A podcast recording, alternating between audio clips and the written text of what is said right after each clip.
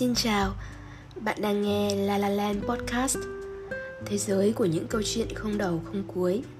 Mong rằng những câu chuyện nhỏ này sẽ khiến ít nhất một ai đó ngoài kia nhẹ lòng hơn.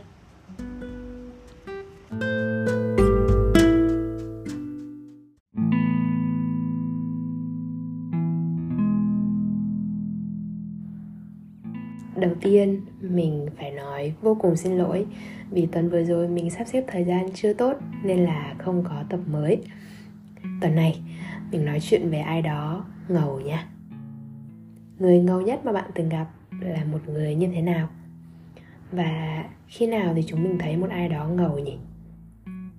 Mình sẽ trả lời câu hỏi này ở cuối tập hôm nay. Còn bây giờ, mình sẽ kể cho bạn nghe mấy câu chuyện này.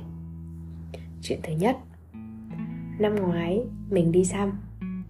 Người xăm cho mình là một chị gái và ngay lập tức mình bị người này thu hút. Thật ra mình đã mê từ cái lúc mà mình xem Instagram của chị ấy rồi. Phải có lý do gì đó để trong vô vàn những tiệm xăm ngoài kia, mình lại chỉ inbox cho mỗi một mình chị này và đặt lịch, không hề tìm hiểu thêm chỗ nào khác.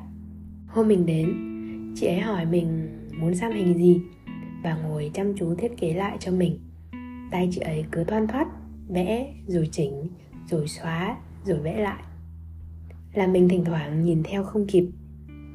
Chị ấy luôn chăm chú vào từng nét vẽ và hỏi liệu mình có vừa ý chưa, sẵn sàng thêm nét này, bớt nét kia để hợp ý mình. Chị ấy cũng có rất nhiều hình xăm trên người. Lúc từng mũi kim chạy trên da, mình đau và cố chịu, nhưng mình cũng rất yên tâm vì chị ấy là người trực tiếp cầm kim. Và không hiểu sao, mình rất tin tưởng người này. Bây giờ mình đã có 2 hình xăm vừa ý và mình vẫn theo dõi chị ấy trên Instagram. Những tác phẩm của chị luôn khiến mình tò mò và có sức hút kỳ lạ lắm. Không biết diễn tả làm sao. Với mình, chị ấy rất ngầu. Chuyện thứ hai, mình mới đi cắt và nhuộm lại tóc. Và đây đã là lần thứ 3 mình ghé lại salon này rồi. Mặc dù nó ở rất xa nhà mình. Một lần được chị bạn giới thiệu, mình ghé lần đầu tiên. Lần tiếp theo, mình dắt bạn mình tới vì nó muốn cắt tóc. Và lần gần nhất là mới đây, mình nhuộm lại cái đầu bạc về tấy tóc và cắt ngắn lên một chút. Salon này nằm tốt trong một con hẻm trên đường Cách Mạng Tháng 8. Đi không quen đường có thể bị lạc. Nhưng mình lần đầu tới, rồi mình đi Grab. Và bạn biết rồi đấy. À, có thể bạn không biết, nhưng Cách Mạng Tháng 8 là một con đường rất đông đúc ở Sài Gòn. Và để đi được từ nhà mình tới cái salon này quả là một quãng đường dài và có đôi chút khó chịu. Nhưng mình vẫn lặn lối tới. Salon chỉ có đúng một anh thợ chính, các bạn nhân viên còn lại thì chỉ phụ việc thôi. Nhưng ai cũng chuyên tâm vào công việc của mình hết. Anh thợ chính kiểm tra tóc của mình, tư vấn màu và kiểu tóc, thống nhất với mình lần cuối và bắt tay vào pha thuốc, bôi thuốc, kiểm tra tiếp, rồi lại quay sang cắt tóc cho một chị khách mới tới và hướng dẫn nhân viên xả tóc cho một khách khác. Cái salon nhỏ xíu nhưng mọi người phối hợp với nhau rất nhịp nhàng. Tuy nhiên không có một nhân viên nào ngồi bấm điện thoại vì đông khách và việc thì cứ liên tục, làm gì có thời gian. Điều mình ấn tượng là anh không hề vẽ vời thêm dịch vụ, cũng không chê bai tóc mình xấu hay sơ hay yếu ra sao. Anh chỉ hỏi mình muốn gì và thực hiện đúng nhu cầu của mình. Có chăng thì tư vấn thêm cách chăm sóc và hẹn mình quay lại hấp dầu. Được tặng nha, không phải mình bị upsell đâu. Mình đứng lên ra về, trong lòng vui phơi phới vì có mái tóc ưng ý. Anh mở cửa, nói cảm ơn rồi tạm biệt mình. Ngồi trên xe đi về, mình thấy anh chủ salon và các bạn nhân viên đều rất ngầu. Chuyện thứ 3 là về những bạn làm massage và gội đầu mình từng gặp. Khi nằm ở đó, ngoài việc thư giãn, mình luôn tự hỏi họ bắt đầu công việc này như thế nào nhỉ? Họ phải luyện tập bao nhiêu lâu để có thể nhuần nhuyễn thực hành và phục vụ khách hàng? Vì từng động tác của họ rất chuyên nghiệp, mạnh nhẹ đều có. Trong lúc làm còn hỏi han xem lực tay như vậy có vừa chưa, mình còn chỗ nào đau mỏi không, có chỗ nào ngứa không. Cứ hết khách này ra lại khách khác vào, ngày qua ngày. Dù đã đến nhiều lần, nhưng lần nào đến câu hỏi đầu tiên cũng vẫn xuất hiện trong đầu mình. Đó là họ đã bắt đầu như thế nào và đang cảm thấy thế nào nhỉ? Mình thấy họ ngầu quá. Cho nên, đối với mình, không cần phải quá tài giỏi hay biết trăm ngàn thứ trên đời mới là ngầu.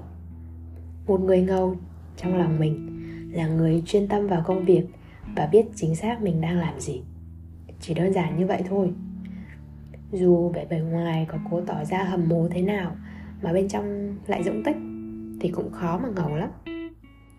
Từng nhân vật trong 3 câu chuyện mình vừa kể ở trên, nếu cần tìm một điểm chung thì chính là họ rất tập trung vào việc họ làm. Và điều đó khiến mình không khỏi tò mò, trầm trồ và âm thầm ngưỡng mộ. Những con người ở nơi đó, những nơi mình đến đó, mình đều rất có cảm tình. Mình luôn muốn gặp lại và mình sẵn sàng giới thiệu cho người khác nếu có cơ hội. Mình đã gặp vô số người ngầu đét luôn á. Nhưng khái niệm ngầu với mình đơn giản chỉ như thế thôi. Vậy nên mình thấy mấy bạn trong team tech ở công ty mình rất ngầu lúc ngồi code. Mình cũng thấy sếp mình rất ngầu khi đứng trước công ty và nói về tầm nhìn và sứ mệnh. Mình thấy chú bảo vệ ở công ty mình cũng cực ngầu vì xếp xe gọn gàng và nhớ cả biển số xe của từng học viên. Mình thấy mẹ mình quá ngầu vì từng công đoạn mẹ làm gỏi gà, cái món mà mình cực mê, đều vô cùng thành thạo và chuyên nghiệp. Mẹ không cần phải nêm nếm gì cả, cứ vơ tất cả các gói gia vị, các hộp gia vị rồi thả vào từng chút và tự nhiên thành một món ăn vô cùng ngon. Mình thấy mấy bạn đọc nhiều sách quá ngầu đi. Và mình nghĩ là trong đầu họ hẳn là có rất nhiều thế giới muôn màu. Mình từng đọc ở đâu đó, những người đọc sách họ được sống rất nhiều cuộc đời. Có nghĩa là họ sẽ sống cùng cuộc đời của nhân vật trong sách.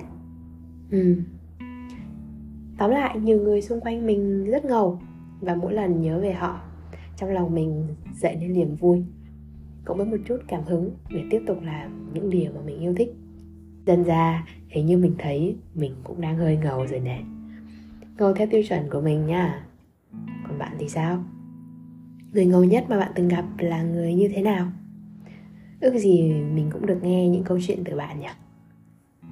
Cảm ơn bạn vì đã thông cảm cho mình tuần trước lỡ một câu chuyện. Và cảm ơn vì vẫn ở đây để nghe tập ngày hôm nay nha. Hôm trước có một người vô tình nhìn thấy mình ở trên Spotify dù họ không theo dõi mình.